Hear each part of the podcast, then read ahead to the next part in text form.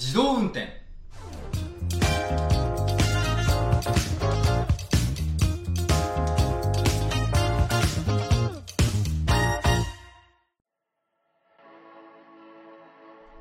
カーライフスタジオコンセンスの川瀬です。いつもご視聴いただきましてありがとうございます。チャンネル登録高評価コメントなども本当にありがとうございます。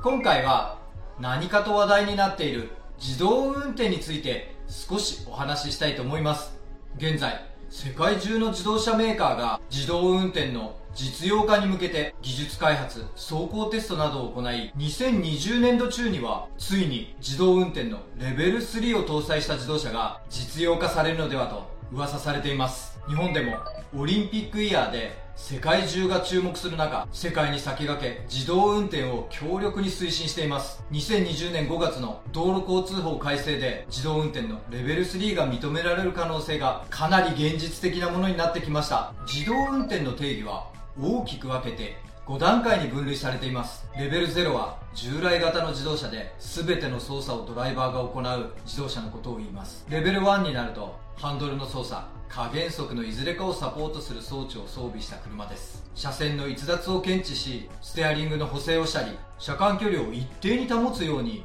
自動で加速減速を調整するシステムが相互連帯しない技術を搭載した車です。レベル2になるとハンドルの操作加減速の両方をサポートするシステムを搭載した車です。現時点各国の法規制の関係で行動最高水準の運転支援はレベル2と言われる技術までが実用化されていますがハードウェア的にはレベル3まで完成していると言われています。レベル3になると高速道路など特定の場所で運転に関わる全ての操作が自動化され緊急時や自動運転が困難になった場合ドライバーが操作する。このレベル3以上が自動運転と定義されています。レベル4になると特定の場所に限り全ての操作を自動車が行い運転操作が必要ない状態です。レベル5は場所などの制限がなくほぼ全ての条件で自動運転が可能になるいわゆる完全自動化です。世界の安全運転支援システムの開発はすでにレベル3まで実用化できるところまで来ているようです。レベル2からレベル3の間にはインフラの整備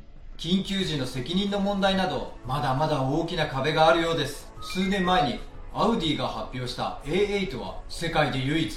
レベル3の自動運転システムを搭載したモデルでしたが販売する国や地域によって規制が異なっていたためシステム上レベル2での発売になっています。2020年以降各メーカーから新技術が搭載されたモデルが発表されると思いますが現段階での市販車ではレベル2.5と言われる特定の場所と条件に限り運転を支援し緊急時やシステムが作動困難になった場合ドライバーが対応するシステムが現実的かもしれません。ただ特定の場所でインフラが整えば公共交通機関に関してはレベル4レベル5の方が実現できる可能性が高いそうです。2020年東京で開催されるオリンピックではエリアを限定し新技術が搭載された新たな移動手段がお披露目されるなんて噂もありますし2020年の夏頃にはレベル3を搭載したモデルの発表も噂されています。自動運転と言われるレベル3からレベル5に相当する自動車の実証実験が